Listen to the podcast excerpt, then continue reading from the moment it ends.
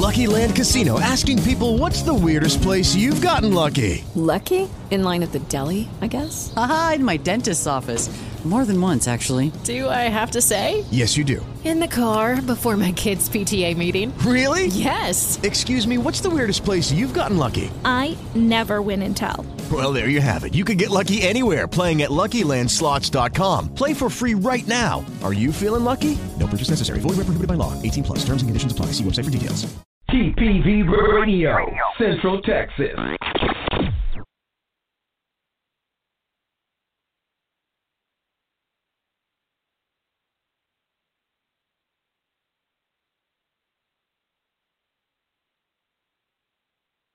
This is AR Base.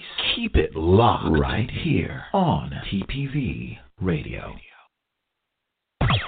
You're listening to the hottest, most off controversial, off the meters Christian radio station in the land. In the land. The Psalmist Voice Radio Network. Are you ready to walk, family? Let's go!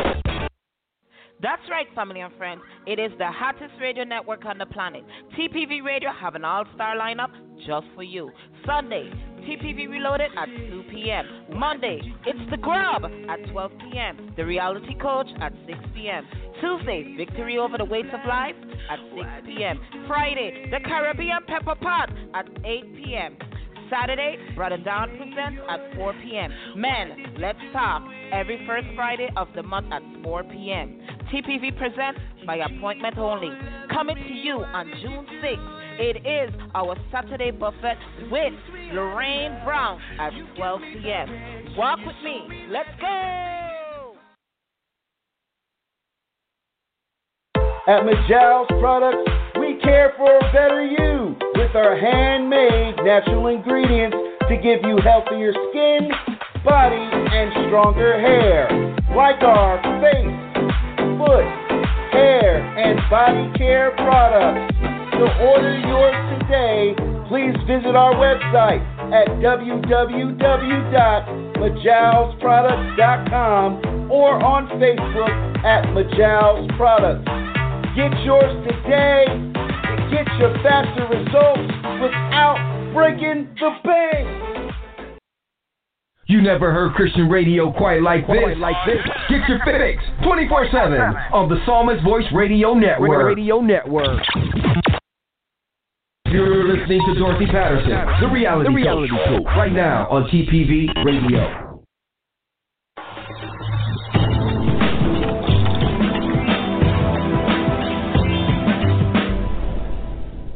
Hello and welcome. I'm Dorothy Patterson, the reality coach, liberating minds, transforming lives. Romans 12, 2 through 3. And do not be conformed to this world, but be transformed by the renewing of your mind, so that you may prove what the will of God is, that which is good and acceptable and perfect. For through the grace given to me, I say to everyone among you, not to think more highly of himself than he ought to think, but to think so as to have sound judgment as God has allotted to each a measure of faith. Let's get today's show started.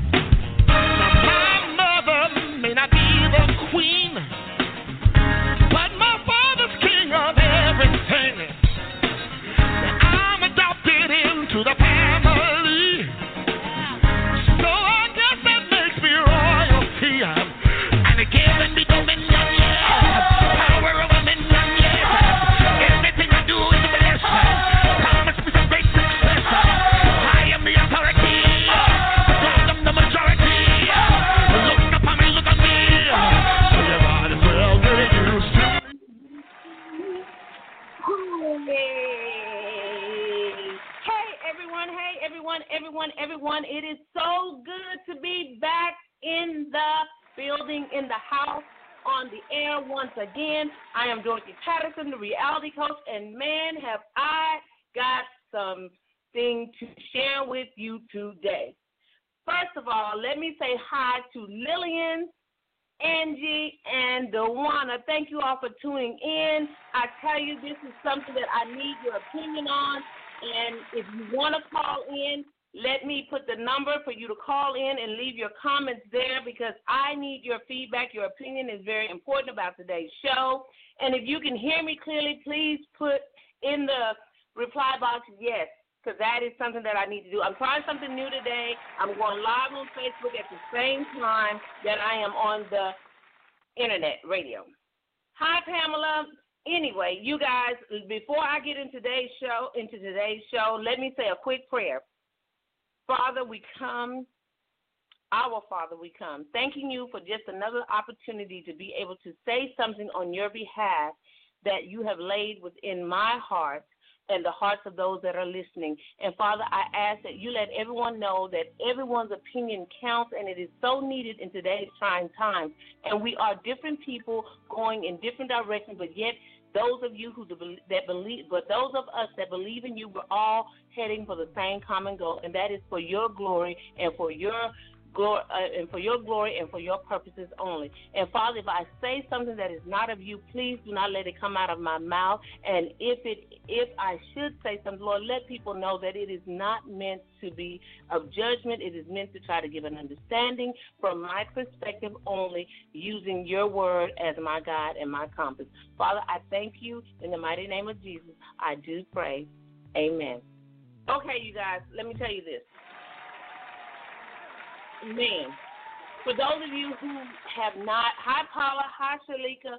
Um, for those of you who didn't get the flyer, if you see that the flyer states personal pandemic, and as you can see, I have on a hat and a jersey because I am in support of the protest. I'm in support of what people are protesting for, but what I'm not in, in support of is the way that we're going about doing it. I know that everybody has to do things the way that they want to do them or the way that they feel is necessary to do them, but that is not my way of doing it. And I can't say I can't say that anyone is wrong for the ways they're doing it, but when you do something that is out of order and causing complete chaos, and you say you are a woman, high and you say you are a person of Christ, then that is not of God, and He is not in the midst of it, nor is He the author of it. So we have to be careful how we say that we're representing Christ. And if there are people down there that are representing Christ, can we not at least say to someone, hey, let's try it a different way? Hey, let's calm down. To take things from people that is not yours in the name of protest, that's not the way it goes. That's not that's that's not the way it goes at all. So, needless to say, this is what I want to say. A lot of people have personal pandemics, which is stress on the inside of them, and they use every opportunity to use it as a way to do what's been in their heart anyway. And I'm not laying in judgment of anyone, but I am saying that sometimes you have to be careful on how you handle your business. Because a lot of times when tragedy or something happens, the real you is displayed. The real you is displayed. And that's one thing that I can say is happening now. For people who are out looting and going into stores stealing things, were you taking things before the death of George Floyd? Were you taking things before this? That's just a question I want to ask you. If you weren't, why did you, why are you doing it now? Why are you doing it now? Do not look like opportunists. And that's what a lot of people are looking like opportunists taking advantage of a bad situation where there are so many of us Americans who are upset and outraged at the senseless death that was displayed all over Facebook of George Floyd. And now because of all the rioting and the looting and the looting, we got we can't we can't even get we can't even stay focused on what the real issue is. The fact is that a man was murdered on, I, I would say, national Facebook, worldwide Facebook. A man was murdered. And that makes no sense. None whatsoever at all. And I, and I just hate to say it, but people, come on. Don't use someone's death as your way to to come up, per se, as you all call it. Some people have said. But needless to say, let me talk about what's going on with me. I had to come into grips with who, what was really going on inside of me. When I would become angry and find every opportunity to jump on a band, become a bandwagon bandit, it's because normally I had something personally, personally on the inside of me that was not right.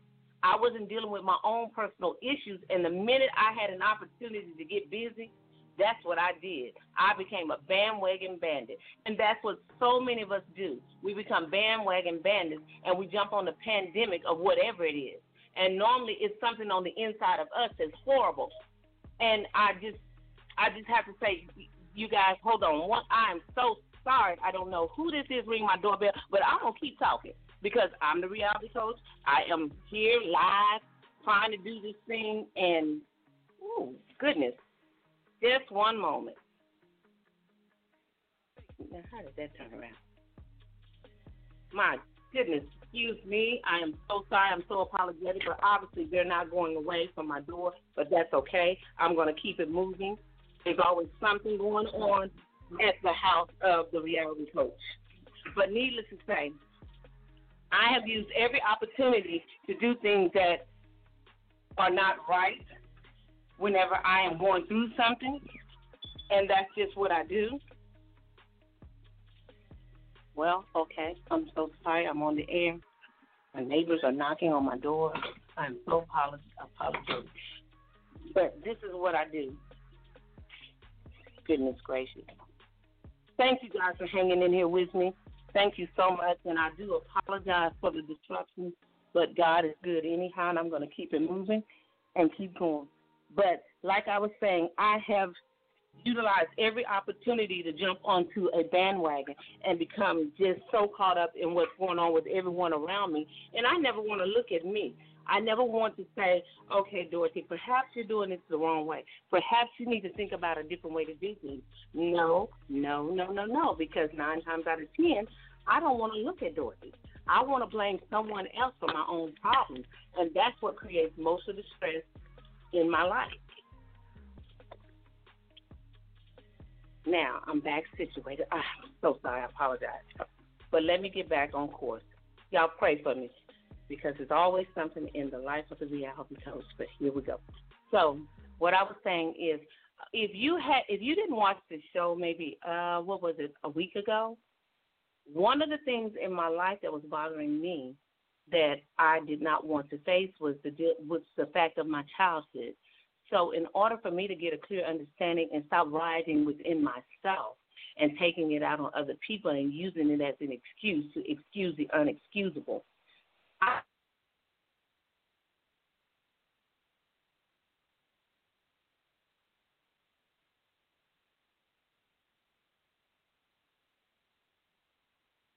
break out and they start doing things Either they want to be, be a part of something for the wrong reason or for the right reason. And I can see a lot of people being a part of this chaos for the wrong reason. They're in there stealing and taking from innocent people. And then the media. I am so tired of the media. And I'm not sure if they're doing it intentionally, but maybe they're getting misinformed with the information. I don't know. But I do know that the media does keep a lot of unnecessary tension going amongst people. First of all, this should not be a color issue. This should be a human issue. And for the most of us, I can say at least 90% of us is having problems as human beings watching this kind of debacle of injustice, this debacle of chaos, this debacle of looting, uh, looting, and this whole rioting and causing nothing but civil unrest. This is civil unrest at its finest. So the reason I say that they need to quit making this be a color issue is because First of all, we've got too many interracial couples. We've got people who have we have white people married to black people. We have black people married to white people. We have Hispanic married to white. We have all types of nationalities now. So to keep making this be about a color is so sad. We're the ones that keep doing this, not not the media keeps doing it, and we keep buying into the chaos. Because if you go out there, from what I understand, I have not been out there, but I have talked to many people who have been out there. They said it's just as many whites as there are blacks. Are just as many Hispanics as there are black and white. There are all types of people out there doing this. It's just not one race. So let's please stop making everything be about race. Now, in this case of George Floyd, we can't help but say it's about race. We can't help but say it. What other reason would someone have to hold their knee on someone's neck for eight minutes and some odd seconds? Even after the paramedics got there, they still this officer still has his knee in this man's neck. That is ridiculous. I don't know what was going on in his in his, in, in his day. Maybe he was stressed out, but now he's really going to be stressed out. His life has changed forever. So you guys start getting that that whatever that inner rage, that pandemic of uh, uh, that pandemic of personal that personal pandemic of stress, whatever is bothering you, get it out because eventually it's going to come out and it may come out at the wrong time on the wrong person doing the wrong thing. And that is what has happened. This man may have been stressed out on the job, and instead of him taking a break, or instead of someone noticing, because I guarantee you, this is not the first time that this officer has displayed that type of prop, that type of attitude. But no one said anything. And you guys, let the reality coach tell you this. One thing I can say that I am very upset about that it took too long. It took too long to hold him accountable. This was not a this was not an assumption. This was not something that we didn't we we can't say that we saw. It's not something that we cannot truly say was dead wrong, and a man man ends up losing his life. And then we not only does the police officer with the knee in his neck, in the man's neck, doing wrong, but what about the other officers standing around? I just don't understand that. How can you stand around and see someone's life being sucked out of them or choked out of them because of your officer? You're sworn to take an oath you should have done something. And because you didn't, if I go to a store and I go inside the store and I rob that store and I've got someone innocent in the car that has no idea that I am stressed out and I need some money and I'm going in that store to take that money and I come out and the camera is on that person sitting in the front seat, the innocent individual, that person is charged with the same crime. Well, you know what?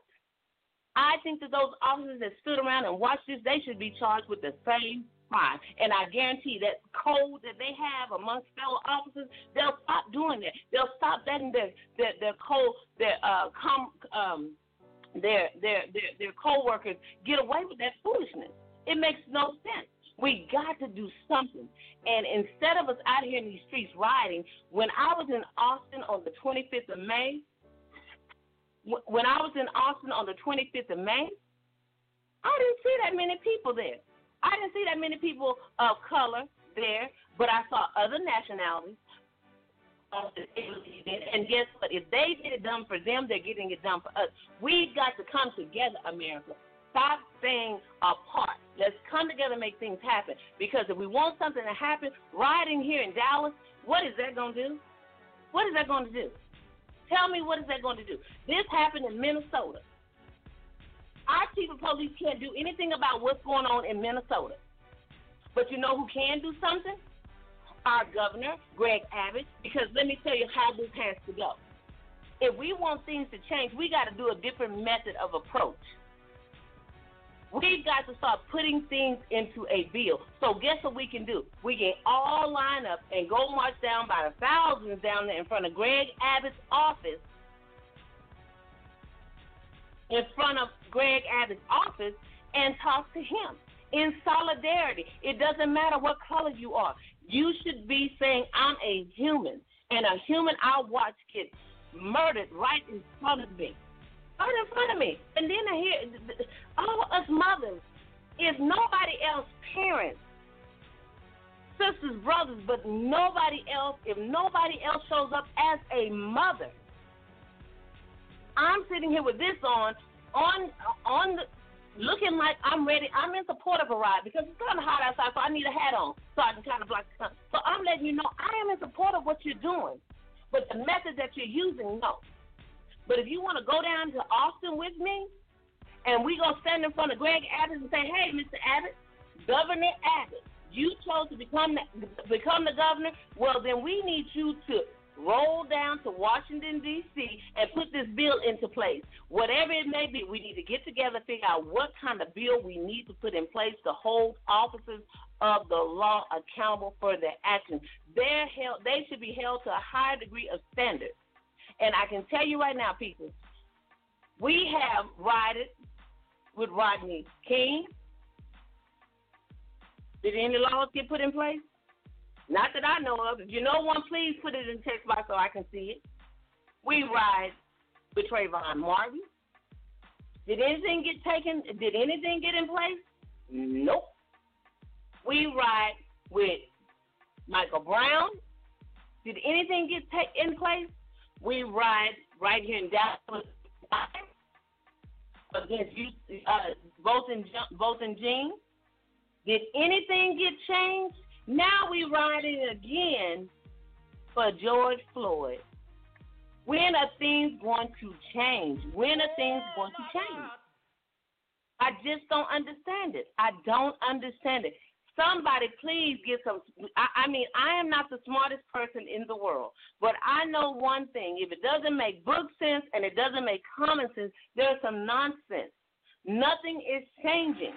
All we do is raise up these big old fusses and we do all of this stuff and then we right back at the same place. Because I guarantee you, if Amber Guyger had gotten what I believe should have been done, I guarantee you, by the time these bills and laws get put into place, an officer will be too afraid to step out of the lines of his duty. And now they're trying to say that there's some type of substance in the man's system. I don't care what he had in his system. He was already in the car. He was handcuffed. What more could he do to you? He didn't have a tail, so he wasn't a whale, so he couldn't just knock the life out of you with his with his feet. And then, from what I understand, I didn't see it. Some officers had his feet pinned down. What is going on? Are you that stressed out on your job until it affects you in a personal pandemic way? Are you that stressed out? If so, hey, it's all right to go take a break. It's okay to go and say, hey, I've got to slow down and I've got to realign my mind, my body, and my soul. And if he thought he was being impressive to show that he could hold a man down with his knee who's handcuffed, shame on him. And then the thing about it, people, when you're going through this type of stress, do you not think about what it's going to do to your family? Do you not think about it? What it's going to do to your family? I mean, I don't understand how, and I can see why it looks like black people are being unjustly treated because here's something that we know for a fact, and it has been proven time and time again. And if we all be honest with ourselves, first of all, there shouldn't have been a delay in, the arrest. I could see maybe an hour to find a way to pick him up or to get them back to the station. But for this type of chaos to have to break out in order for an arrest to be made, because it looks like, what I hate to say, a white man choking the life out of a black man. And if the roles were reversed, there's no way it would have happened. I got a video from someone showing where there was two white officers and arresting a white man now, the white man was resisting on every level. I mean, every level. And his wife is in the background saying, Don't do it. Honey, don't do it. Just go peacefully. Get in the car. He is fighting these officers so bad that he has the audacity to take the officers baton and beat one of the officers with with their own baton. And then she's still screaming in the background, You're gonna get arrested. You're gonna get arrested. Not you're gonna get shot. Not you're gonna get beat down. What? You're gonna get arrested. So I'm looking at this and I'm sitting here like, now this doesn't quite look right. And I thought that was just the end of. Oh no, he beat the officer with his own club. He hit the female officer and the male officer. The officers are down. Now, this is one man beating up two officers. And then he gets in the police truck, SUV, and drives off. And the police are running after their vehicle behind the man. They never once took out their stun gun. They never once took out their gun. So I have to say there is something wrong with that when that happens. And I know for a fact if it had been a black man, it wouldn't have been, don't do it. Get in the car, piece it. No, it would have been pow, pow, pow, pow. And I hate to say it, but in that case, that's all I can say it was. Because there's no way that that guy should have been able to hit somebody with a baton, not the police officer, and then take the SUV. And the white do it. You're going to get arrested, not you're going to get shot. And here it is this man in handcuffs, down on the ground, being choked to death. How? How? It makes no sense. Makes no sense. But here's here's what I want us to do. I would like for us all to start educating ourselves a little better. Even me, I had to look up some stuff today because I want to know how can we stop this? Because this is this is I was looking at I was looking up riot, and and and the word riot means a violent disturbance of peace by a crowd. Now we know that that has happened, but then I went on and I saw that it's beyond the riot now. Everybody's uneasy. Even those that are not riding, even those that are just wanting to have some peace, wanting to have some justice, it doesn't matter. Anybody that saw that footage knows that justice needs to be served. So now we're in a civil unrest, which means involves damage to property or injury to other people. We're all stressed out now because of what's going on. We're all stressed out. We got we're in a country of civil unrest. Not only are we un, un, uneasy about what's happening with the police department, we're uneasy about what's happening with the CDC. We're un, the COVID nineteen. We got a lot going on. There's a bunch of stressed out people, and we need to come what? up with something before people start doing some more stuff. We thought Oklahoma bombing was bad. There's going to be some more stuff going on, and I, I, I just want us to come up with something. So I took the liberty to figure out how do we get things to a higher level. Riding was fine, but it's not. If that's what you want to do, that's what you need to do.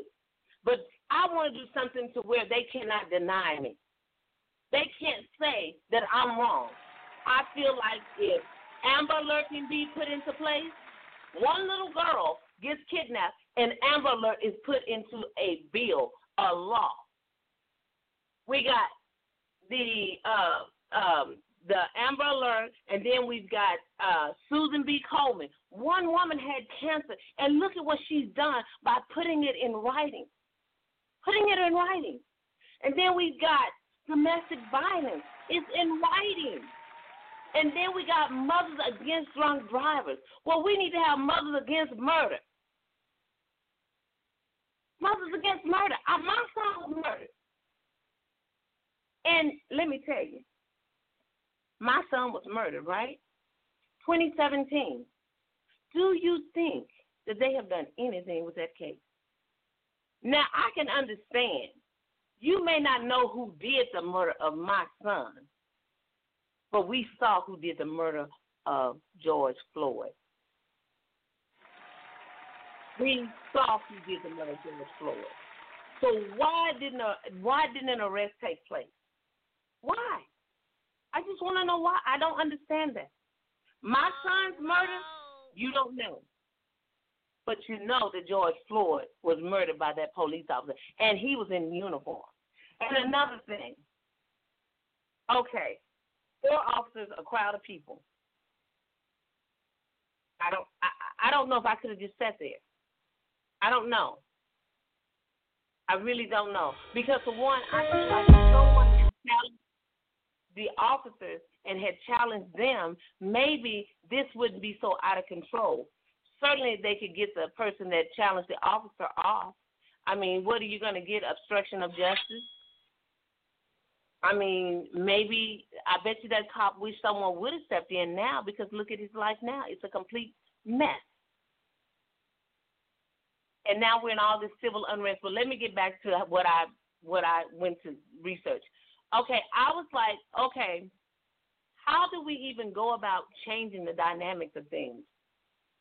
I figured it's got to go to the governor, then it's got to go to the legislature, then it's got to go to the state, then it's got to go to Congress, and then it gets to the Senate. Well, I took the liberty because I wasn't so, so sure because I it's been a long time since I had history and economics and the government and stuff. So I took the liberty to find out how a it starts out as a bill and then it becomes a law. But here I'm gonna give you these nine steps, then I'm gonna take a commercial break and then I want you all to call in to get a pen real quick because I need you to call in and give me your opinion about this. And if I'm wrong, guys, please inform me and give me a better perspective because I can get a little about about it and I can get a little off basis because I, I that's just who I am. The number to call is 515 605 9873. And I'm going to post it in the comment box because I really want people to call in and help me understand this and give me a different perspective because I'm not right all the time. I, I, I just want some help. So the nine steps to make a bill become a law, it has to start out as a bill.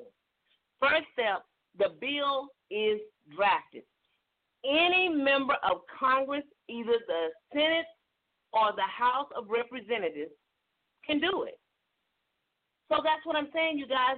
Riding here, I, I, I don't know what it's doing. We need to go where Congress is at, where the Senate is at, where the House of Representatives are, and let's go stand in front of their in front of their entryway, and get them to get some attention that way. Then the bill is introduced. That's number two. Step three, the bill goes to committee. Step four, subcommittee review of the bill. Step five, committee marks up of the bill. Number six, voting by full chamber on the bill. Number seven, referral of the bill to the other chamber. Number eight, the bill goes to the president. Hmm. And then what happens is the president doesn't like the bill, and you know, um, we don't know what our president would do and we haven't given him an opportunity to do it. See but what? can we just put a bill on his uh, put a bill on his desk so we can see what he will do? Even though some of us may have a preconceived notion just by his actions, but let's put a bill on on his desk so we can see what he will do or will not do because he can veto it. He can say no, but he can also put it into effect. So let's let's let's get a bill. Now these this this information comes from it comes from a website um, that I looked up and tried to get it off of there because I wanted to make sure that I knew what I was getting into when I said this. Let me see. Okay. Well, all right. Okay. It came from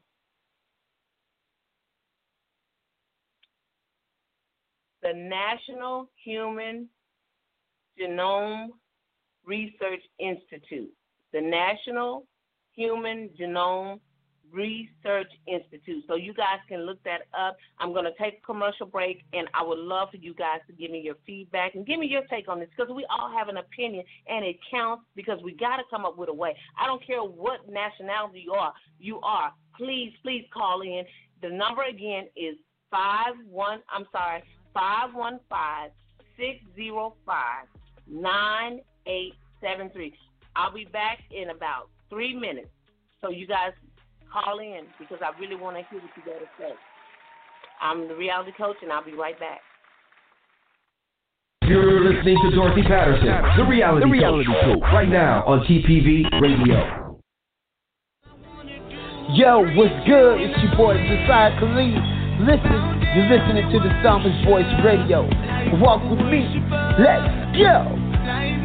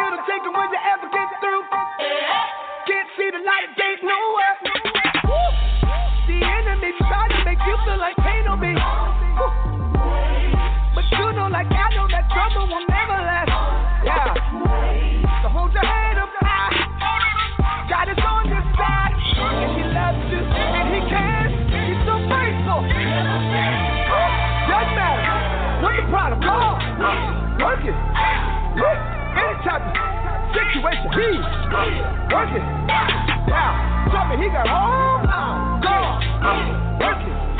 Work it. Work it.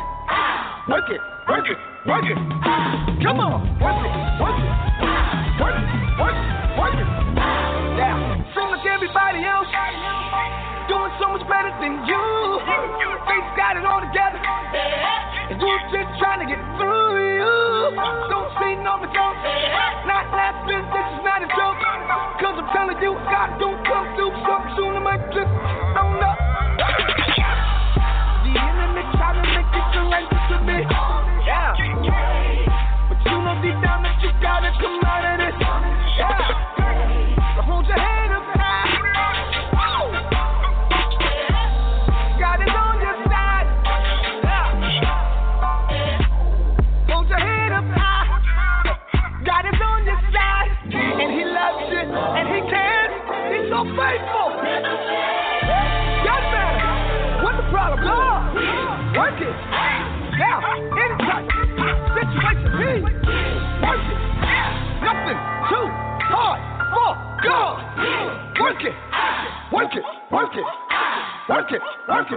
work it, woo, work it, work it, work it.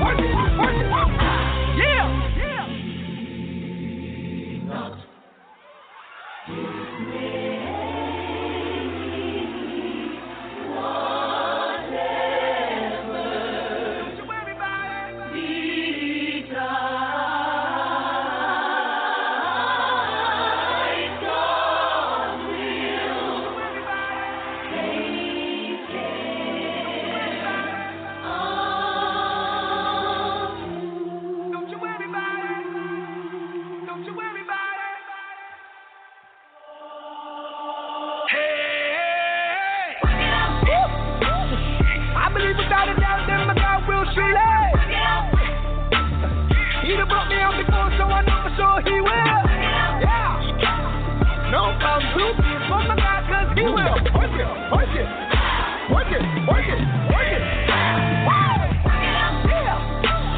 I believe a doubt that my God will shall. Come on. He done brought me on the board, so I know that he will. Yeah. No from the he will. Work it, work it, work it, work it. Hey.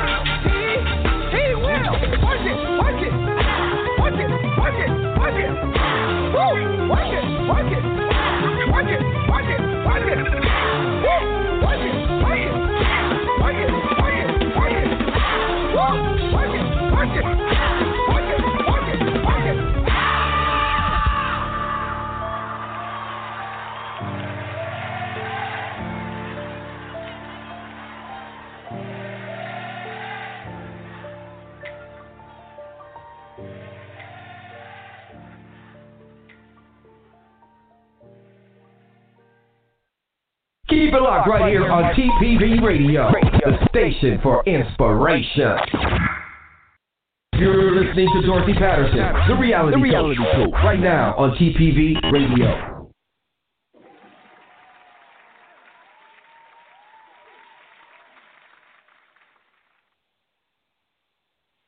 Okay, you guys. Okay, you guys, I'm back. Now I'm going to open up the phone lines. There are so many callers on the line, and I thank each and every last one of you all for calling in. This is amazing. God is doing some big things. I'm not sure what's going on with Facebook, but let me just not worry about that right now. Someone else has it up on their site.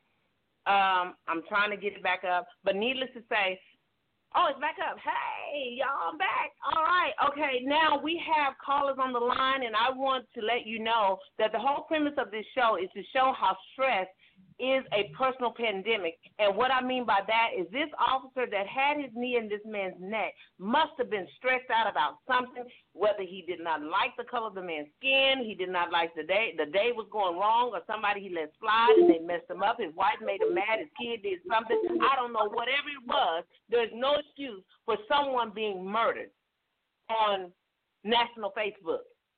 So if you guys have a comment, please, please, please share with me and give me a different way of looking at this because I'm a little upset.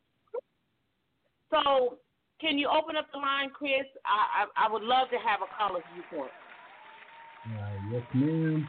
All right, all right, Coach. Our first number of the day. We will not read your whole number for security purposes. We will only read the last four digits of phone number. So, first caller on the line is 2789. 2789, you are on the air with Dorothy Patterson, the reality coach. God bless you. Well, hello, hello, hello. Thank you so much for calling in. Please give me your opinion about this. Is it just me, or do you believe stress is a personal pandemic that's going on with everyone along with all the other stuff? Can you give me your opinion, please? Yes, well, I do think stress is a major part of a lot of things we're going through now. Um, Mhm. I won't, I won't speak personally on the Mr. Floyd incident, but I know the way that we do um, react to different situations causes different reactions, Mhm. good or bad, and Mhm. um, we do need to step back and think before we do anything because we are being affected as a people, as a nation, the way that we're treating one another or treating ourselves during stressful situations. So, Mhm. sure, stress is a major issue, uh, and it can't be controlled by medication. Uh, it's just something that's going to take time in dealing with, that, I do believe. So, with, with with stress being a key factor, do you think that a lot of times this is just an opinion? I, I, I'm for me, I didn't want to deal with a lot of things. Hi, Grace. I didn't want to deal with a lot of things that were going on going on in my own life, and because I wasn't dealing with those things, it just kind of snowballed. And sometimes I found myself blowing up for reasons that didn't even make any sense, senseless. I mean, someone could just, you know, I know I pulled over, I pulled out in pl- front of plenty of people, but oh my goodness, one day I was going through so much, and somebody, they didn't even get to pull out in front of me good. They barely got their barely got their bumper to the curb, and I was on that horn so hard and looking at them, giving them that look like I'm ready to break out. Of it.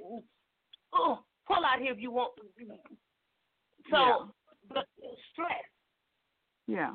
You know, a lot of times, uh, Ms. Dorothy, we don't realize we're in stressful situations. We don't realize we're being stressed out. You know, Okay. these things just happen. And and when things like that, you know, you're driving behind a bad driver, you throw the finger or say a curse word, whatever it is. You don't realize at that moment you're stressed out. But that's Mhm. why it's going to always take us being able to talk openly and freely to whether it be our pastors, our friends, our coworkers, or whomever it may be. We have to get to the point that we know things are going to happen.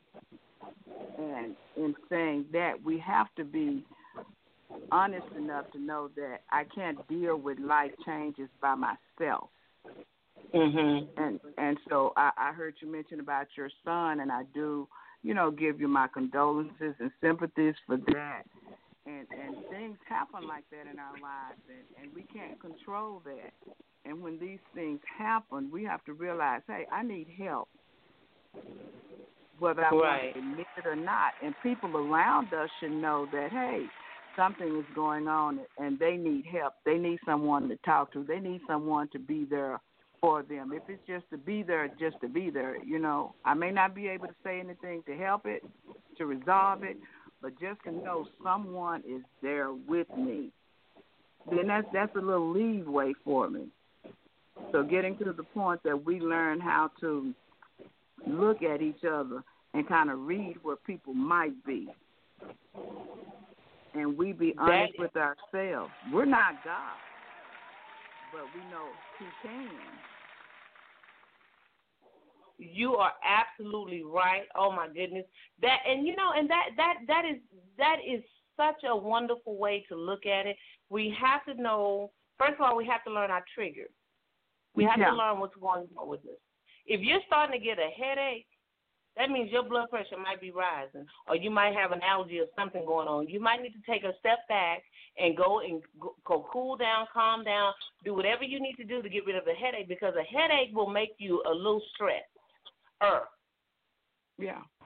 Well, thank you so much, caller, and we're going to get to the next caller. Um, I believe it's. Um, thank you so much, and and that was so informative. And I must say, you are so wise, so wise, so wise, and thank you so much for calling All right, in and bless sharing with us. Thank you, thank you. Um, I have a special guest that's trying to get in. Chris, can you uh, uh, put six six six two on, please? Okay, gotcha. All right, six six six two. You are on the air with Dorothy Patterson, the reality coach. God bless you. Hello, reality coach. How are you doing? I'm wonderful, wonderful. Thank you. What is your opinion? Please give it to me. Well, first I want to say you guys are talking about some really good stuff here. You know, when you start Thank thinking about stress and you start thinking about what the young lady uh, was saying before that spoke before me, um, and you, Mhm. one of the things about it is people have to be able to realize their triggers. And when you Mhm. start talking about realizing your triggers, a lot of times that require us to able to be able to really self-assess ourselves and see where we are with Mhm. ourselves. I know with me having a a busy work life, having a busy home life with all those little kids at the house, you know, I have to find time to just steal away and just think about my day. And sometimes Absolutely. that's how I realize that I'm stressed. You know, Mhm. and then when I get there and I start saying, okay, well, yeah, I realize I'm stressed now. It's about how do we channel that energy.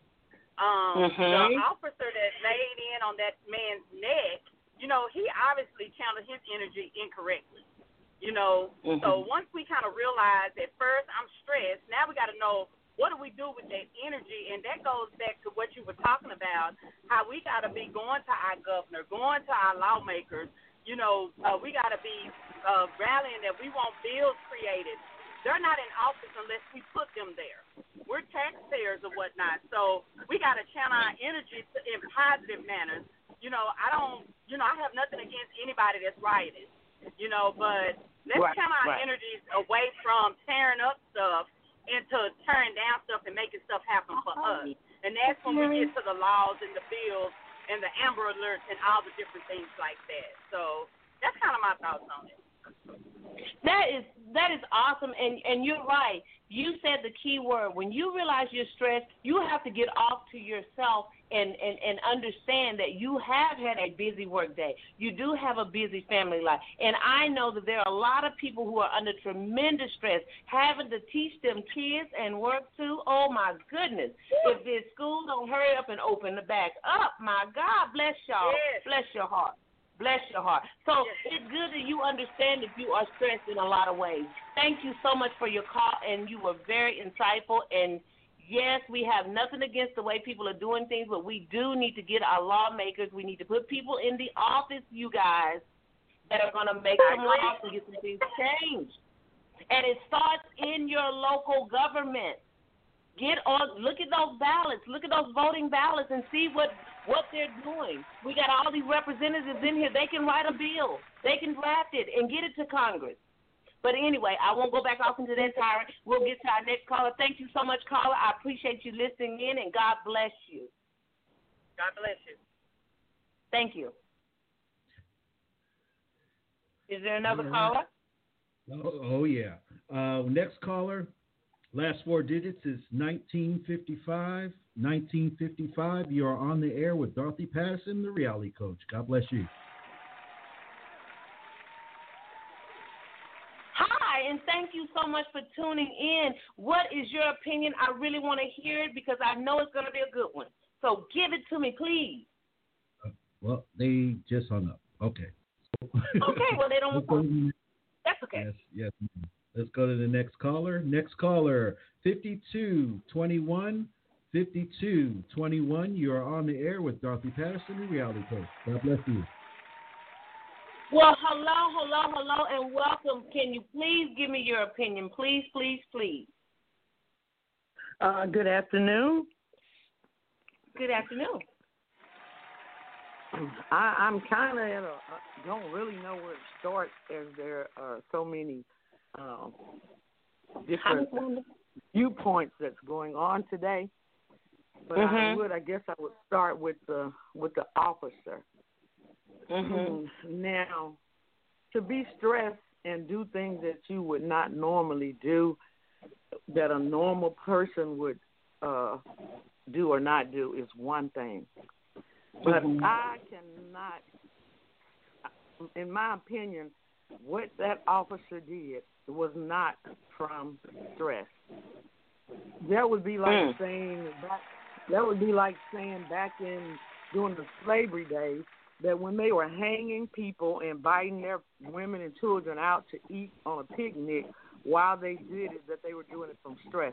No, we have to come to grips that there are some human people that are so evil Mm. that it is what it is. It has nothing to do with stress. It is to do with a no love of God, no fear of God, and pure evil. Did he look stressed? He didn't look stressed to me. He had his hand in his pocket as if he could have been whistling Dixie.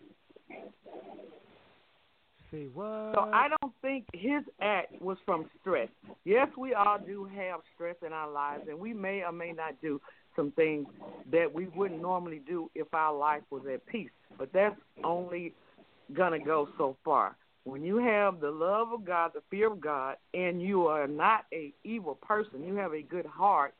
Stress is only going to cause you to do certain things.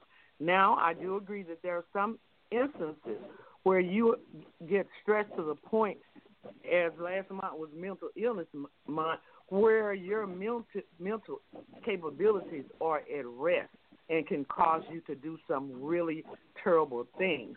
But we're not talking about that mindset.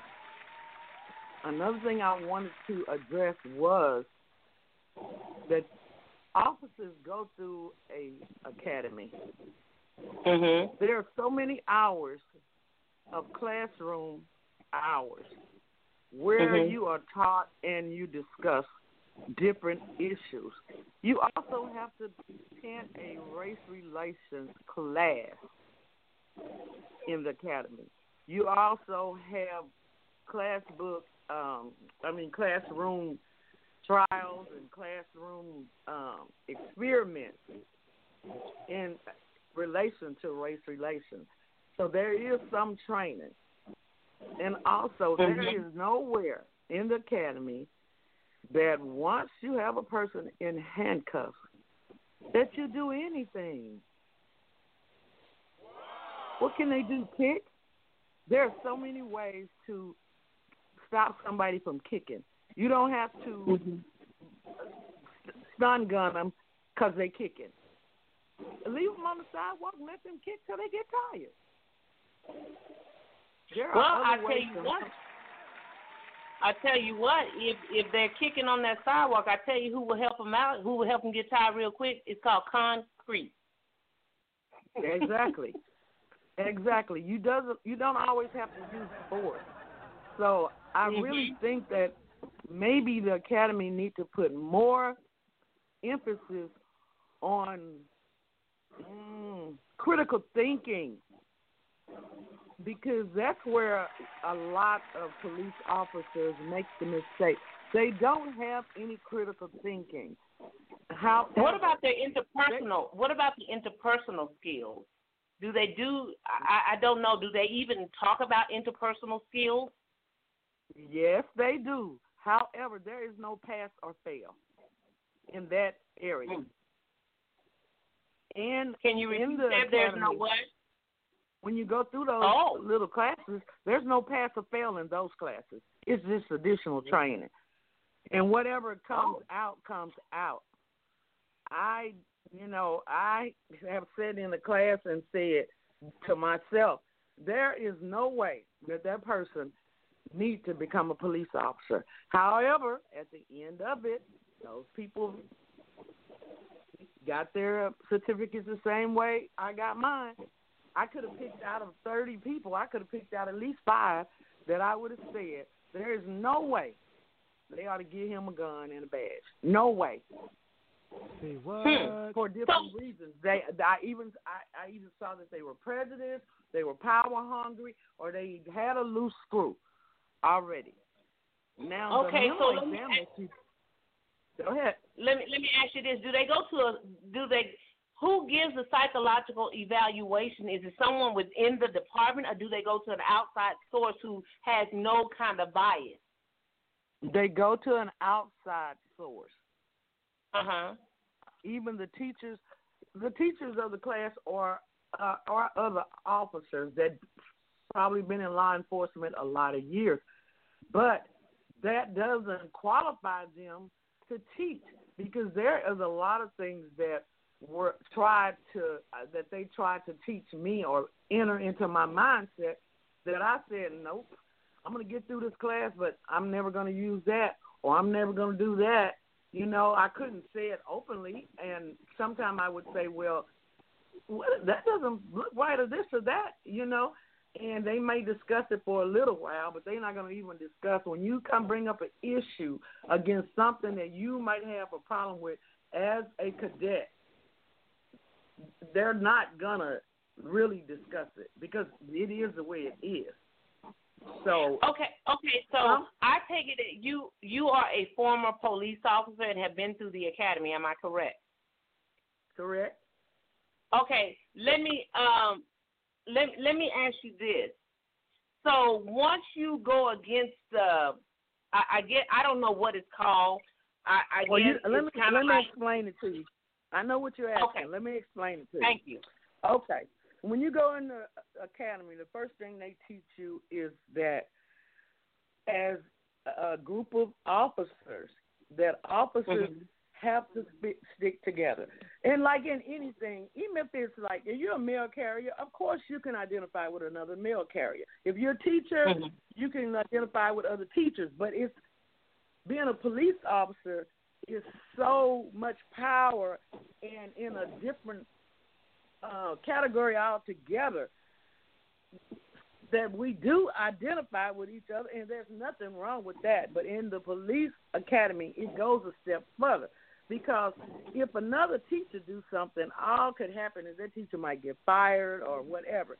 But if a police officer make a mistake, you know they're gonna take a life by accident. They might do this, they might do that. You can't even put it in the same category with any other working constituents. So police officers are in a whole category by themselves, partially because they put themselves in that category, and the other part is because of the job that they are assigned to do.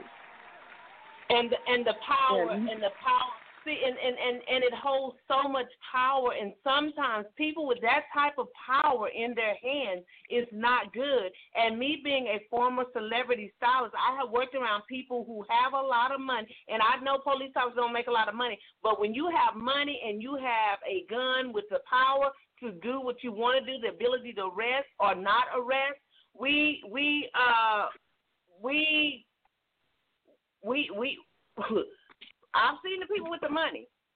They are entitled and they use that as a personal leverage to to manipulate you into doing what, what it is that's against your belief, but because you want that you want that that that job. Now see, I didn't last long.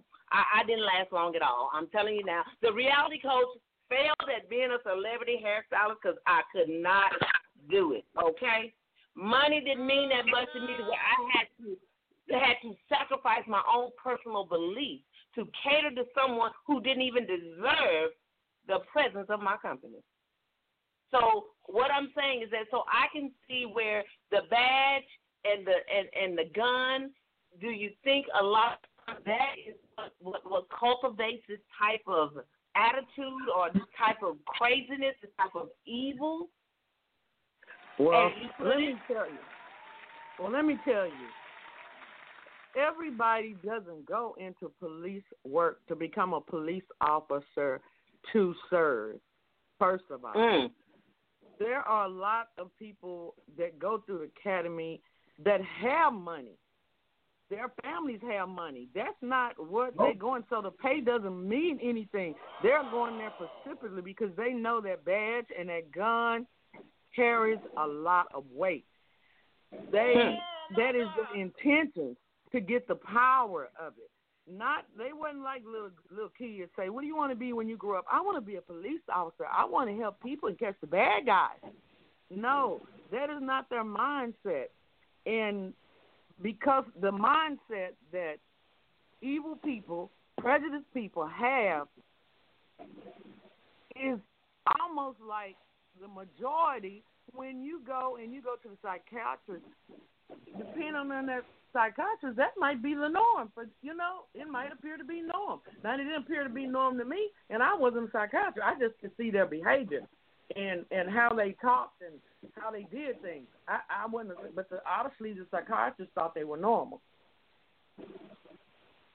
Wow, so it must have been very, very difficult. It must have been very difficult for you as a as someone who has a conscience that uh, to be a police, to be in that type of profession and have people in in control of other innocent people's lives. So I'm sure you've seen so much as an officer, and judging by the way that you conduct yourself, you we, we need more like you. We really do. We really need ones like you that have compassion versus their own personal passions. Well, so in my, and and and, and I just want to say thank you. Uh huh. In my closing, I would like to say I was in one of those situations where, mm-hmm. and I won't say what the police department or you know name any names, of course, but I was in that situation where I was on went to bag up somebody that was making an arrest, and it was an intoxicated person, and they were very intoxicated. They were driving up the railroad track. You know how you go across the railroad track? They was driving the track as if they were the train. That's how intoxicated they were. And they said they were trying to get home. They was look they lived in Fort Worth and they were somewhere not close to Fort Worth. But in any case, so when I got there, there was already a fight in progress. There were two officers uh, uh trying to get this uh gentleman apprehended and he was putting up a fight. And a drunk will. It's hard to arrest a drunk without injury to them or yourself. It's very, very hard.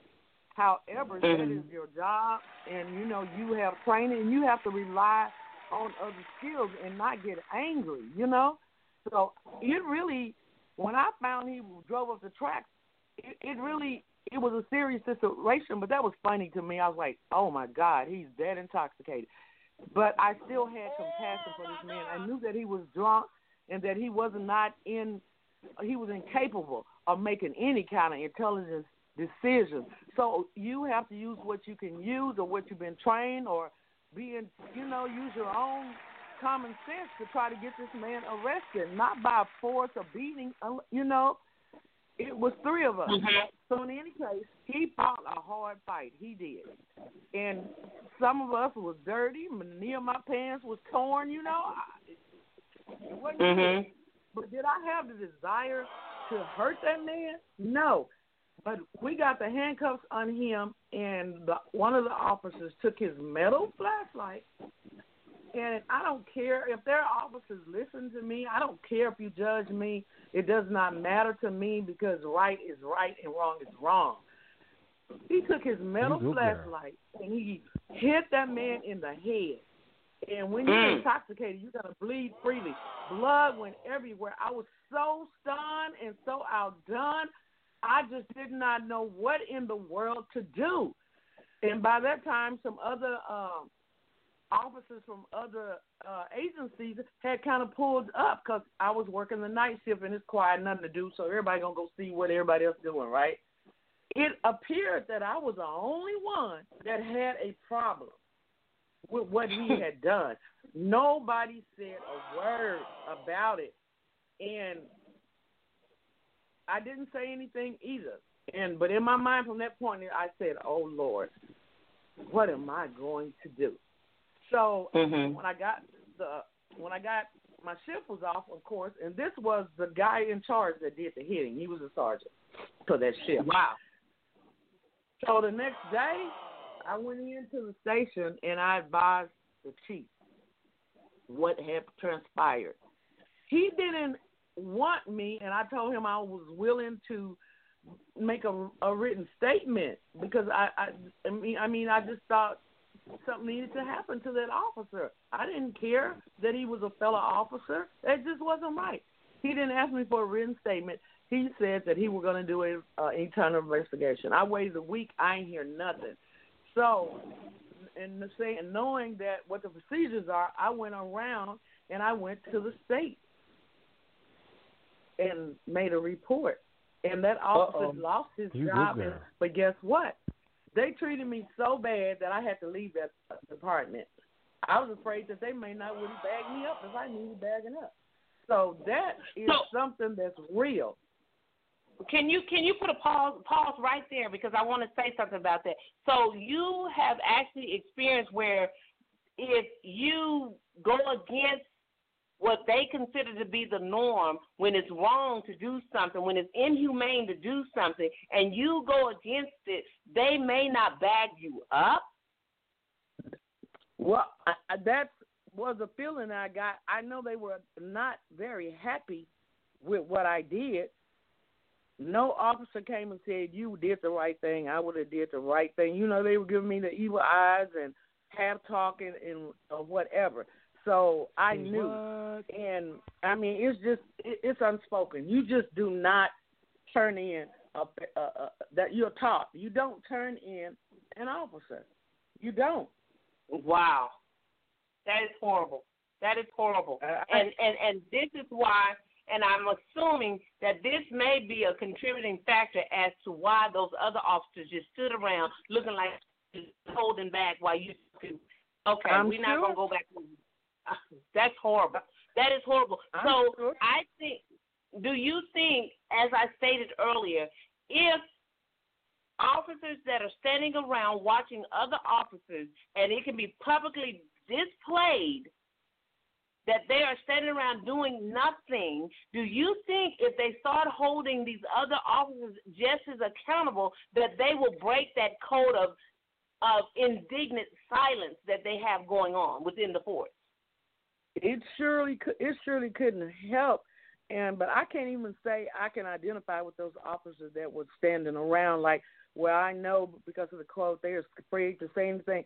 When it comes to a life versus your career or how you view it, it's not worth anybody's life. It, it's just not.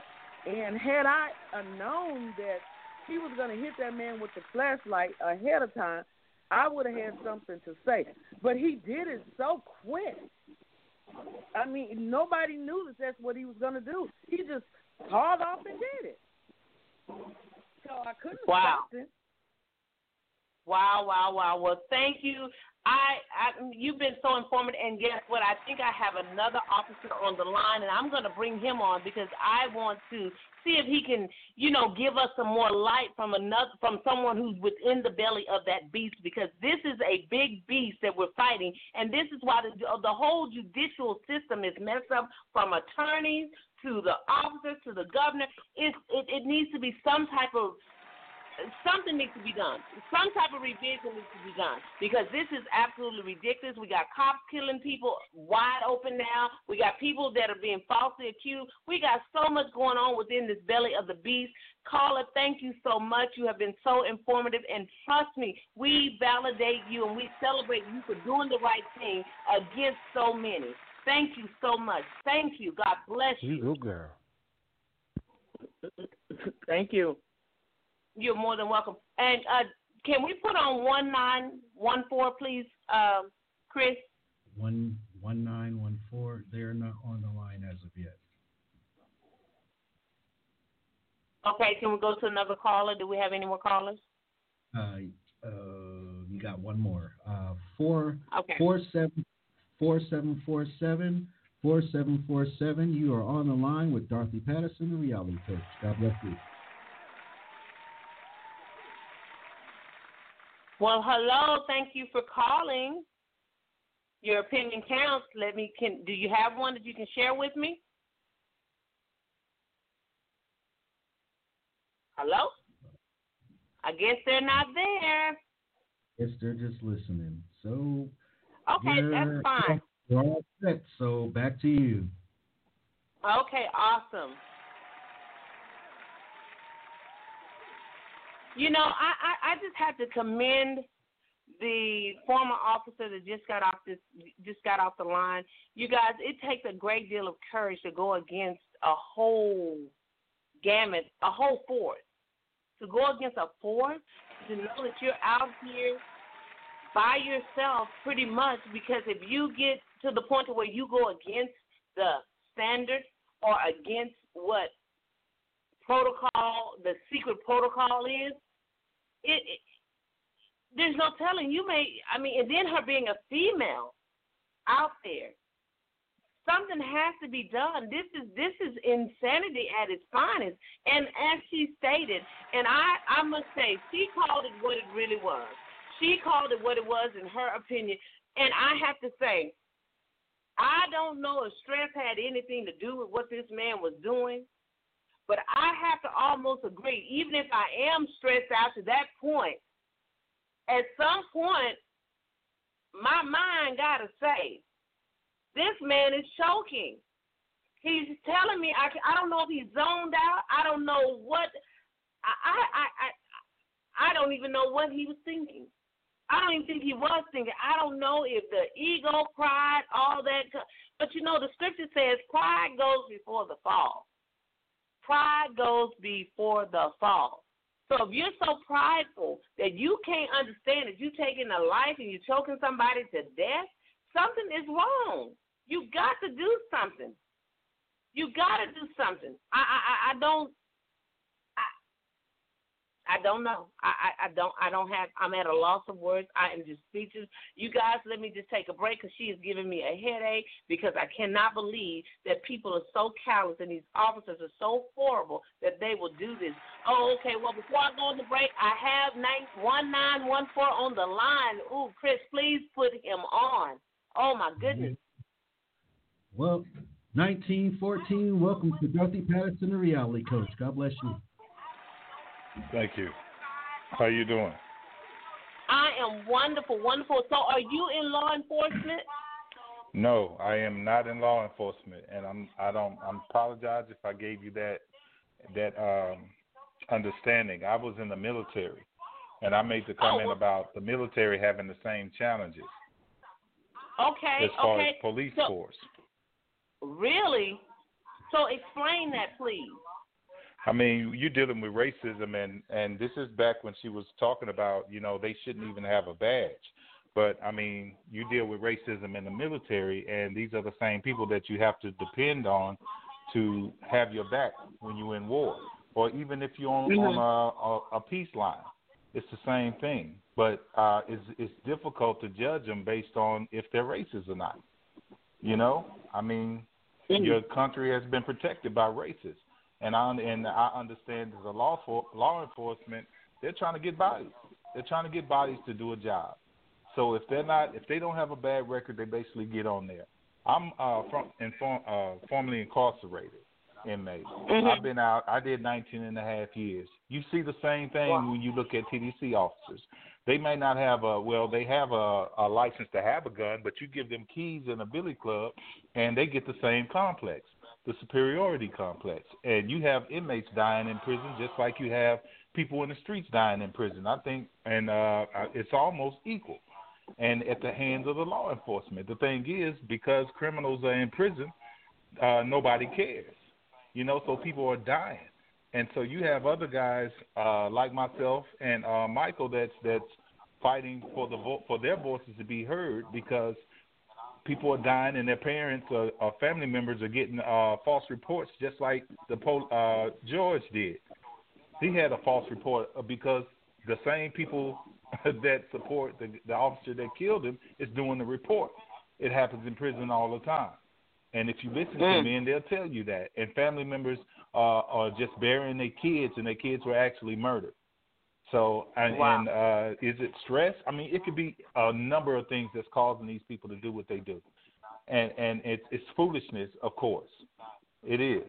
But I was just calling, uh, just on behalf of uh, us, just doing what we need to do to be a light in this. Is looting the answer? No, it's not. No, it's not. Even though America was built on looting, you know, think about that. Let that marinate for a moment.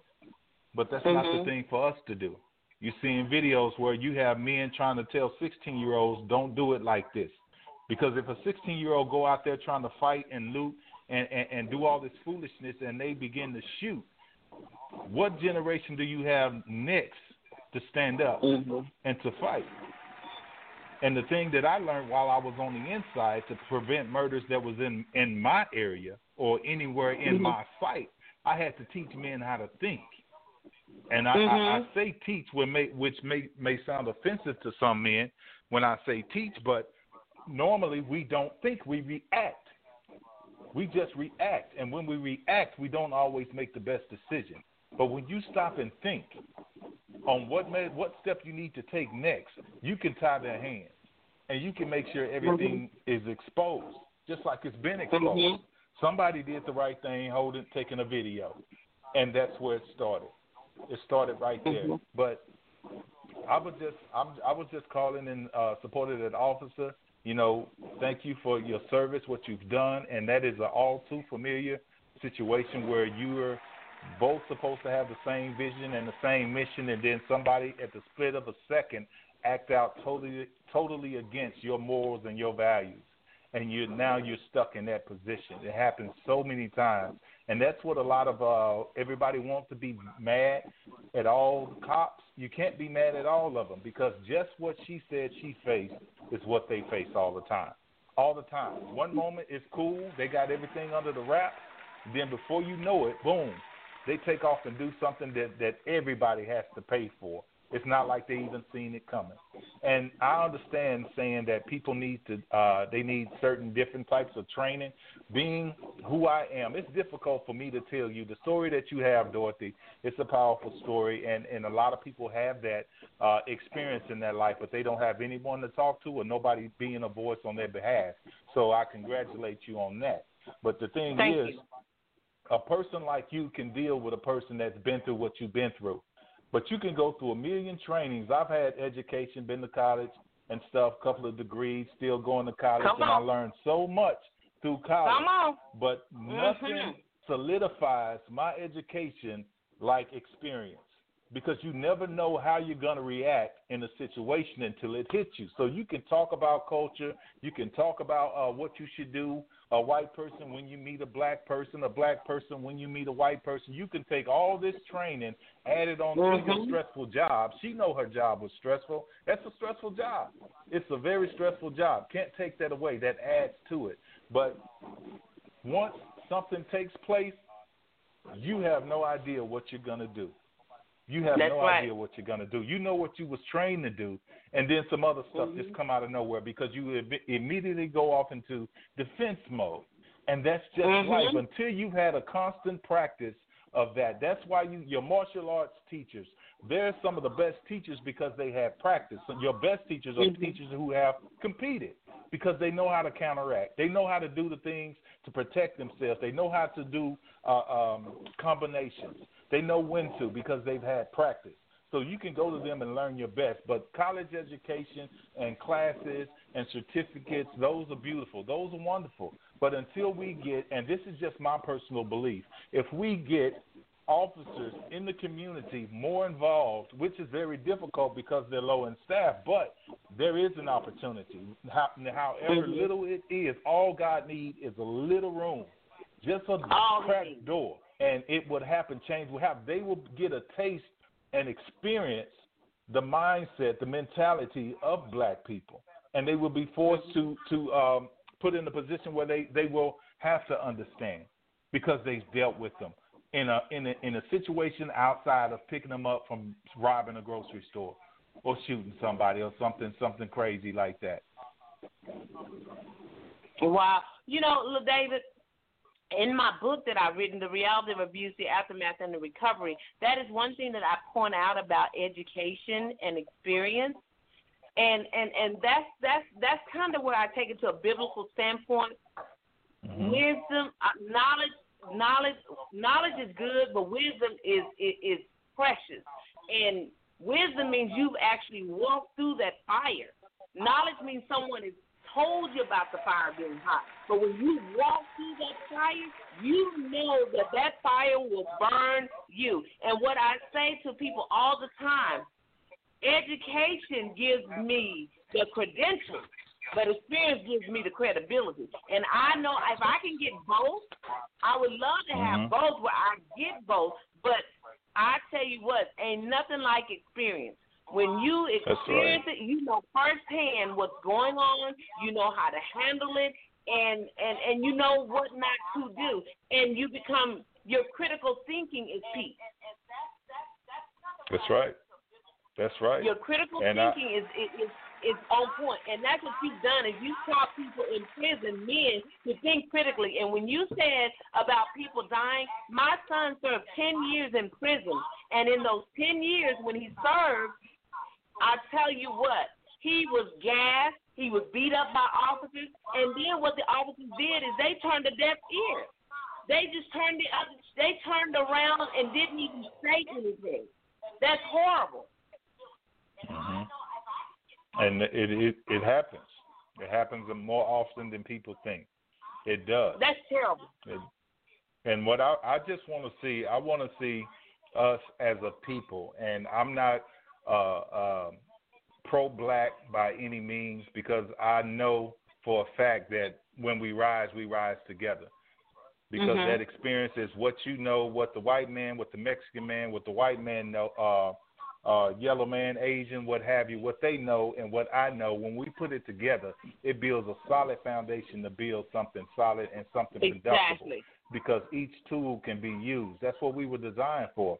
But I would like to see us educate our black children, educate our black children, not in chaos, not with emotions, because we'll say, yeah, we done taught our kids, we done taught them what to do, we done taught them about this, they see this, we don't hide this from it, but what they actually get, they get uh, uh, uh, uh, like a, a broken dam. They're flooded with chaos and emotions and feelings.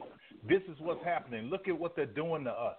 This is how we react. You need to march, but they don't understand and they're not being taught what they're looking at. And we need they Well- need to know they need to know what they're looking at and they need to be properly educated in that, not from our emotions or from chaos, but from sitting down and talking to them about it. Well, well, let me let me ask you this. In in the book, I also talk about children have gone wild because do you think that some of the some of the music that we used to listen to it Mhm. didn't quite give you a full picture of what was going on, but you you you had to really listen to it. You know, for the Mhm. longest that song Atomic Dog, I literally Mhm. thought a dog was chasing a cat for the longest. I Mm. had no idea, and now music just openly gives our children these. I mean, I I, I, I think we just got to revamp the whole way we're doing things. And as you said, we've got to start educating our children. Yes, that that that looks all good, that looks all fine, but there is a fine line between good and bad. That's right. A fine And I don't line, think- and we have to uh, go ahead. No, no. I was just going to say I don't think uh, the music. Yes, the re- music is just a result. It's just a result of a deeper problem. The deeper problem Wow. is the only reason they listen to music and adapt to music is because Mm-hmm. that's what they have right now. They don't have a parent to listen to. They don't have a big brother to listen Well- to. They don't have a cousin or somebody to listen to. They don't. Ha- they don't. They they're not being embraced. So they begin to take these things on. Well, well, uh, again, that that it's all propaganda. We have to pay attention to it. It's all propaganda. It's all Mhm. tied together. But I bel I find the one thing that I find, and I say this because I spent my time in prison, and you will be surprised the 18 year olds that's coming into prison from juvenile, and the ones that are getting locked up at that age and coming into prison, they're still looking for men models, and they watch what Mm. you do and they watch what you say. Now they may do stupid things, but that's part of life. People do Mhm. stupid things. We can't. Somebody do something stupid. We want to throw them away. Oh, they stupid. We grew up doing stupid things, trying to figure out life ourselves. Uh, uh, that's just part of the cycle. Trying to gain your own identity. But then when they Mhm. have somebody that's right there, they begin to call guys a couple of years older than school. What's up, pops? Hey, unc. They trying to identify with something. And I've watched so many men change because they had me to come to to walk with them because I didn't judge them when they did something foolish or, or, or abominable to everybody else. I sat down and I talked to them, and now let's look at what you did and why you did it and where this took you. All right, now go on, get back out there, man, because you don't, you don't, I, you. This is not a shelter for you, because the world is not going to keep you sheltered. You got to learn how to face this and deal with that. But I'm there walking with them, and when they find men that's there to walk with them and pour into them and actually give them a, a, a, a good understanding of what's happening in their life or what they're looking at or where they need to go or how to even Mhm. walk, how to even Wow. walk in life. They take that and it always come forward. There's a scripture in the Bible that people too avoid too many times. It says, "Train up a child in the way that they will go, and when they are old, they will not depart." There's a journey in the middle of that. Hmm. There's a journey in the middle of that. We have to hold tight to the faith of what God said in the end as they go through the journey because the journey is not their destination. The journey is just the process to where they're headed, so we can't lose faith in them.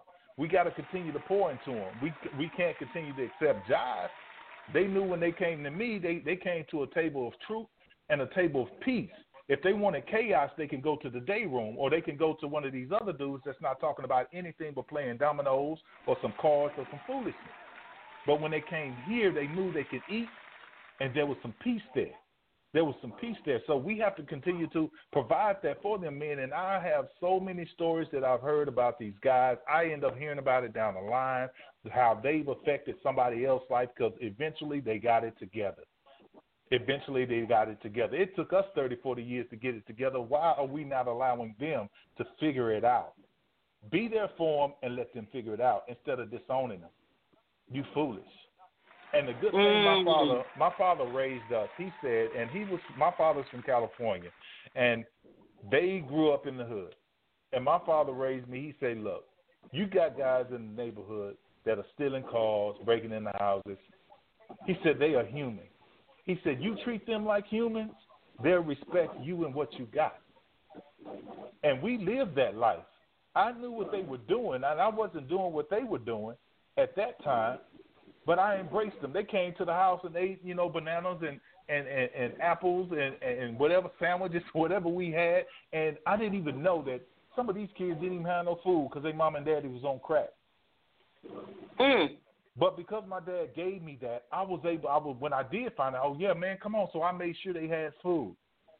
I looked out for them. We hung out. We Mhm. were friends. I didn't talk about them. If I had clothes that they could fit, they could have them. But we didn't. We didn't have people breaking in our house. That's and we right. were surrounded by them. We were surrounded by them. They, we didn't have people breaking in our house. We didn't.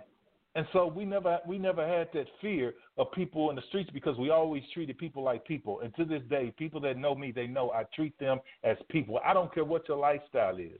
Everybody mm-hmm. needs a light. Everybody needs a seed of hope planted inside of them. And, and I'm gonna be that, whether it's physical or whether it's spiritual or by a word.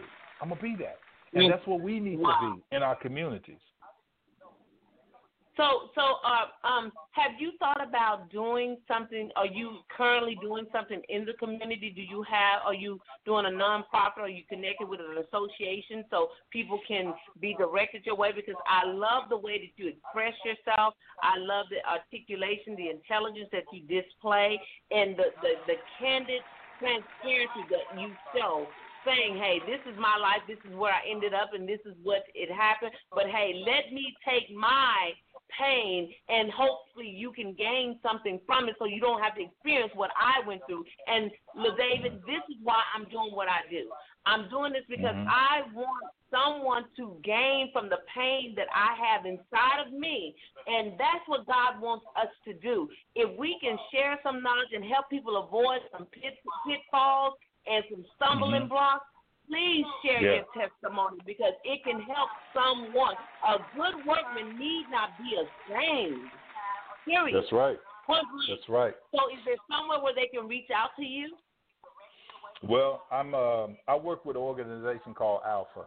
I'm I'm working in two different areas. Alpha, it's uh it's not it's not a Bible study, it's not anything like that, but this organization has every race, every denomination together. And their one focus is bridging the gap between the community and the church. Relationship. Mm. That's what it's about. And I offer a tool that's free. It's free. What I'm doing is free. I'm not going around charging people for this, but I go to churches, I go to ministries, I go to uh, coffee shops. Anybody that want to offer this tool to a group of people who normally wouldn't even go to church, but it's a setting a comfortable environment for them to come in and eat. You know, whether it's snacks or food, depending on what time it is, and we have open discussion. You can. if We're not there to judge you for what you think. We just want to know what you think and why you think it, and we share. And you get to listen to other people's opinions. I call it the no judgment zone, and it's called Alpha. Mhm. And my email address is ladavid l a d a v i d Taylor T A Y L O R dot at Alpha USA A L P H A U S A dot org. And anybody you email me, um, and I'll get right back to you. Right now I'm in Houston. I'm from Dallas and I'm connecting with people in Dallas because the next step for me is moving and see I'm out here in Houston and yes, I'm involved in the community. I'm connected with a uh, prison reform group and we're dealing with prison reform from a perspective of educating the men that are in prison with classes like Toastmasters, taking uh, John Mm. Maxwell classes on how to be a leader, how to effectively communicate. Because one of the biggest problems that we have is being able to communicate what we think, what we feel, and what we want in a short period of time.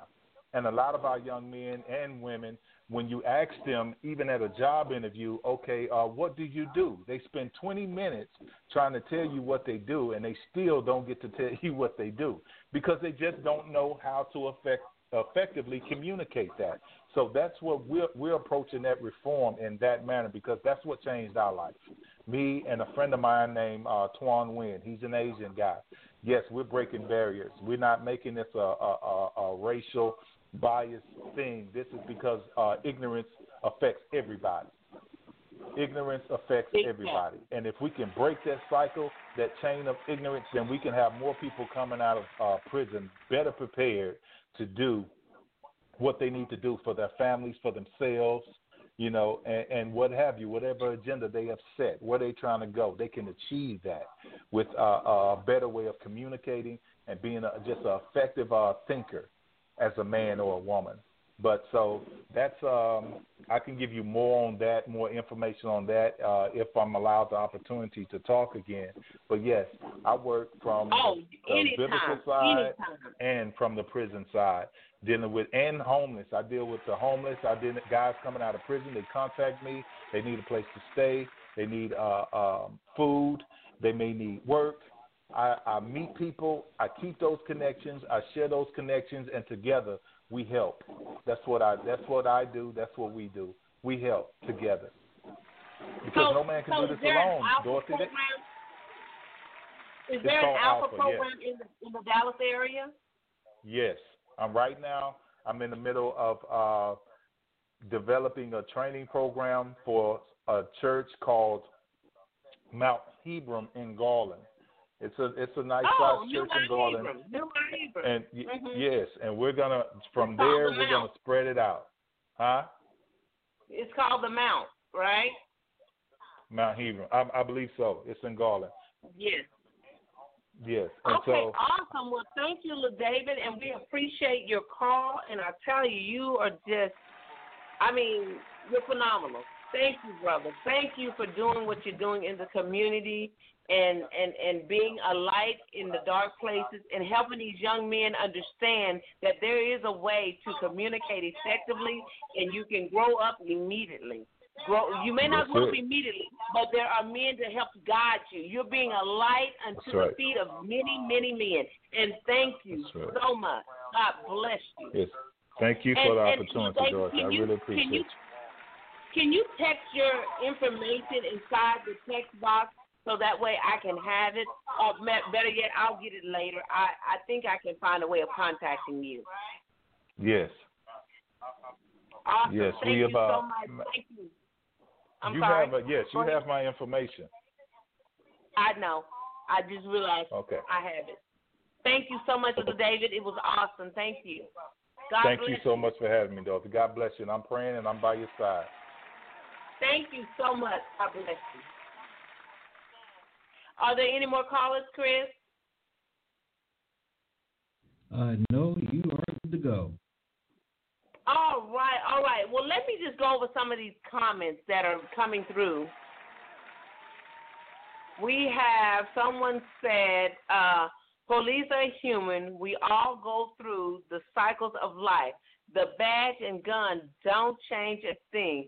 It's the same thing in California. I've been seeing this all my life. It started in my childhood. Wow. Okay. Uh, there's another comment. Are you surprised? I don't know. Uh, I don't know why that was reading, but I'm sure it was during the time that the uh, former officer was on the line, and I said no. Um, then we got.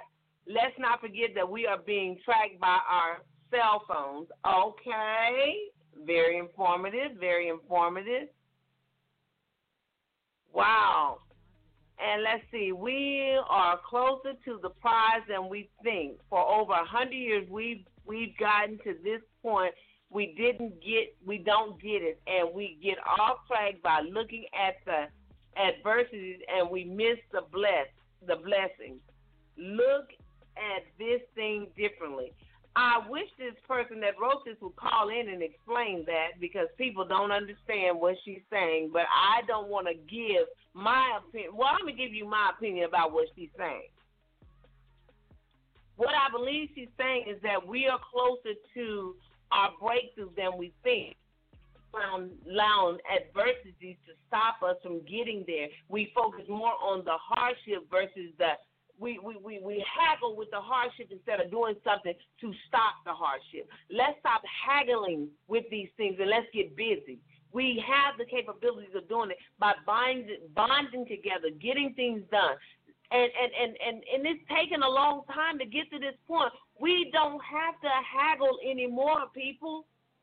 We've got a lot of people that are with us. We got a lot of races coming together. It's no longer about racism, it's about a race. See who can get there. Let's all get in this line together. But I don't know if that's what she means, but that's my my take on it. We're closer to the prize than we think if we just come on and stop letting racism be the kick, the the the the the, the, the adversity that we look at and turn it into a race to beat people to beat people to the finish line that are trying to stay in this racist mindset. Let's block all of that out. Let's move forward. I know it, it still exists, don't get me wrong, and it will always be here in some type of underlying. But I guarantee if we start calling those racist people out, hmm, they'll stop it. Now, oh, this is what I want to say, y'all. Let me drop this. Let me give you this this, this call drop to suck on. Let me tell you, what I'm finding there's just as many prejudiced black people as there are white people.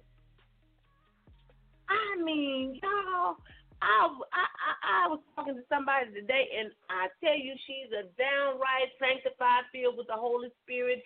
Come to Jesus every Sunday morning, morning, noon, night, day, Monday night, Wednesday night, whenever the church doors are open. She's there. And can give you all the advice in the world about the Lord. But honey, when I got to talking about this, this, this, this some things, honey, I think she told Jesus to hold on. She'll be back. She went to talk about white people and how white people this and white people that and white people do do that. that. And I got looking at. I mean, I, this is sister. Well, girl, let me let's ask you. Oh Lord. So y'all quit thinking that this is a one way street. No, we we got some issues within ourselves, and yes, we do have a right in our own right. We do because of what we've seen. But you better believe that the media keeps what they want out here circulating. Y'all better get some senses. I'm telling you. I tell people all the time, I don't believe nothing the news says. Nothing. If I do not see it for myself, I don't believe it. I don't. And like when they first put the story out, like I said earlier, they made it look like that the people were burning up their community. I didn't believe it. I told people, don't trust that news. Don't trust it. And come to find out, they burnt up the police station and the stores around the police. But the way they put it out there, it's like we so ignorant and so dumb that we gonna burn up our own neighborhood. I told you, don't trust the media. The media ain't right sometimes, y'all. They not look. I'm in media now. We ain't right. Well, I'm gonna be right because I'm gonna tell you like a TIE is because I'm the reality coach. So you know, if I'm wrong, okay, I don't mind being. I don't mind you saying checkpoint, checkmate, check may check, huh. I don't mind it. But I'm telling you, the media is terrible sometimes. They put a light on a place that don't even need to be lit up. And we got to stop believing it. And this pandemic, now, y'all, I'm just curious. First of all, I was wondering about the pandemic, and when I go to scratching my neck, that means the reality coach getting ready to drop something. Uh, I am just curious. All these homeless people, I ain't heard not one homeless person dying from Corona 19, COVID 19, Corona, uh, Corona. All this protesting and this rioting, what happened to Corona? Whole Corona is looking like La Rona. And I'm just saying, y'all, La Rona, I don't know, and I'm sure. Now, I'm not taking, I'm not taking away from this at all. To all those who lost their loved ones to it, yes, I do understand it's something serious, and I'm not making light of it. But you got to get to the point to where you start looking at things from a different perspective. You got to liberate your mind in order to transform your life. If this is such a pandemic, what happened? They haven't came up with a vaccine unless they well maybe they ain't told me. I don't know. But I know one thing. The pandemic is not such a pandemic anymore. It's a personal pandemic. Like I said, everybody was walking had their face covered up, their, their their mouth covered up, their nose, all that stuff covered up. But ain't nobody thinking about it now because they're on their own personal pandemic, which is stress. Let's find a way to release this stress. And I'm not stressing, as the as the caller said before. Some things you can't lay on stress, but I say stress is the culprit of a lot of things. Because stress will cause you to think irrationally. Y'all know I'm the queen of irrational thinking when I'm stressed. I can't eat. I go to recklessly reaching. I go to doing all kinds of things that I don't have no business doing. And I the only thing I don't reach for is the Lord. But thank God, His grace and His mercy, He keeps me. Oh Lord, thank you because, honey, I would be in trouble without His grace and His mercy. Because I'd be all over the place, y'all. I'd be all over the place. But anyway, back to what I was saying. We as Christians, we've got to start doing a little better. We as believers, we really do. We cannot pick Jesus up and put him down, pick him up and put him down when it's convenient for us. We can't. And I know we're human, and I'm not judging you because I'm not perfect.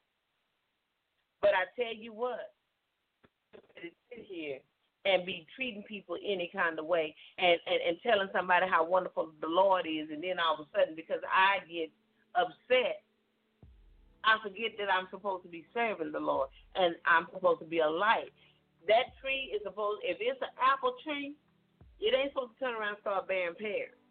It's supposed to stay an apple tree. So you know, y'all, you know, we we we as believers, we got to start checking ourselves because guess what? Somebody's watching us. They're always watching us. Always watching us. Needless to say, you guys, um, this has been so informative and so powerful. Stress is it's a it's a terrible thing. It is. It really is. And I believe it's a personal pandemic. And sometimes we don't realize we're stressed. We don't know our triggers. We we we got to learn all of that. And and and if you don't know, look at somebody else. And I I know you talk to someone, and all of a sudden you see them just go off, and you're looking like, is that that serious? And the first thing they say, oh girl, this job is stressing me out. Ooh, these kids. Ooh, Lord, I ain't got, I can't pay my bill. Ooh, this weight ooh, we, I, I, ooh, this dress, ooh, it's always something. Those are stresses and the triggers that lay dormant. And if you don't identify them, you will find yourself yelling at your children, taking things out on your coworkers, taking things out on your spouse, your mate, your friends, your loved ones. You've got to identify those triggers.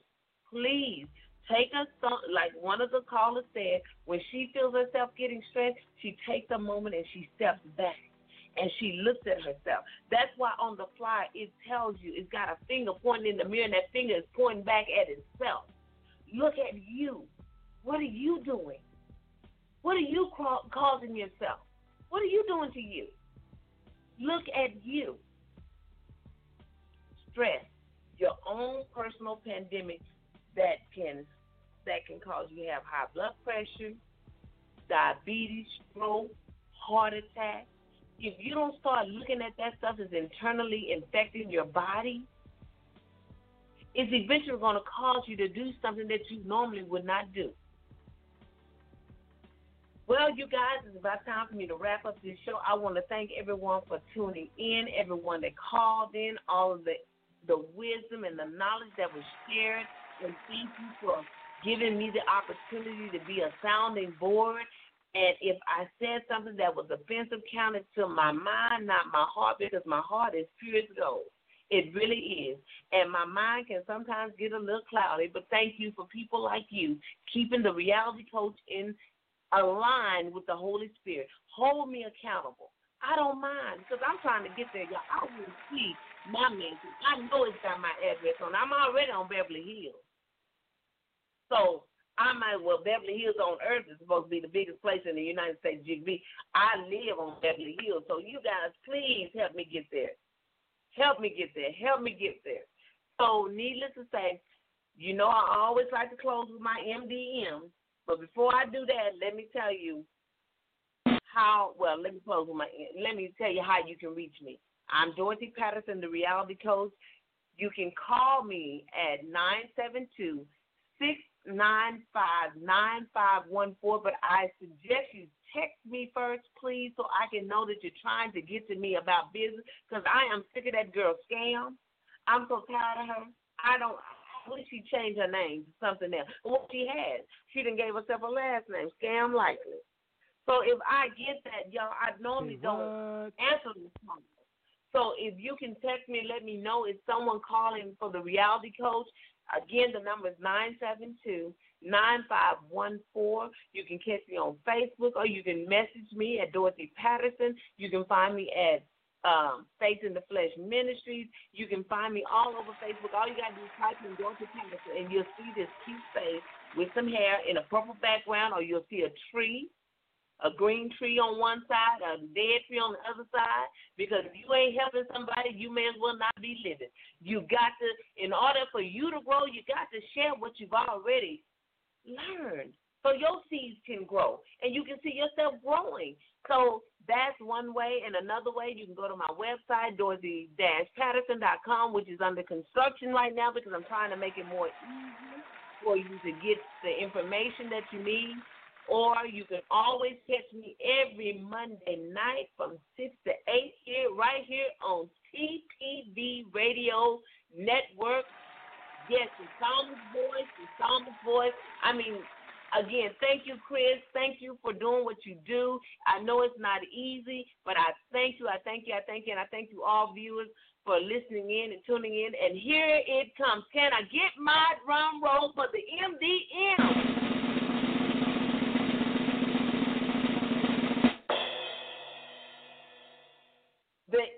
MDM, which is the mouth drop moment, one word today that everybody is not paying attention to. Distraction. Distraction is everywhere. It is everywhere, and it's to throw you off course. Remember, every time you think of something and you want to, and your mouth go like this, the MDM word is distraction. Please pay attention, people, to your attracting distractions. They're so attracting. They're there to attract us and lure us in so that way we can get distracted from our purpose. Stay focused. And don't let that old nasty word distraction throw you off. Stay focused. I'm Dorothy Patterson, the reality coach. And thank you again for tuning in, and God bless you. And again, see you next week right here on TPV Radio Network.com. The Psalmist Voice. Turn it up, Chris. The queen, but my father's king of everything. I'm adopted into the family.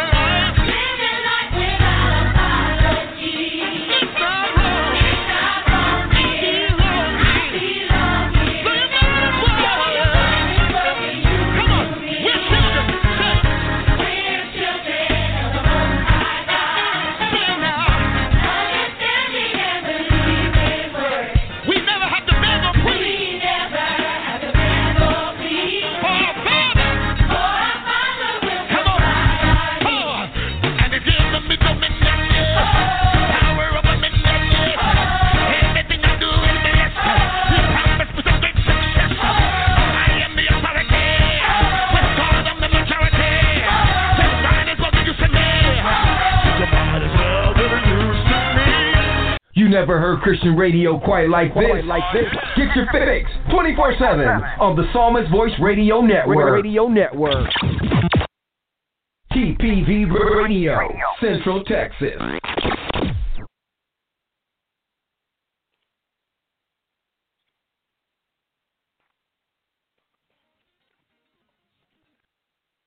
It is Ryan here, and I have a question for you. What do you do when you win? Like, are you a fist pumper, a woohooer, a hand clapper, a high fiver? I kind of like the high five, but if you want to hone in on those winning moves, check out Chumba Casino. At ChumbaCasino.com, choose from hundreds of social casino style games for your chance to redeem serious cash prizes. There are new game releases weekly, plus free daily bonuses. So don't wait. Start having the most fun ever at ChumbaCasino.com. No purchase necessary. Group. Void were prohibited by law. See terms and conditions. 18 plus.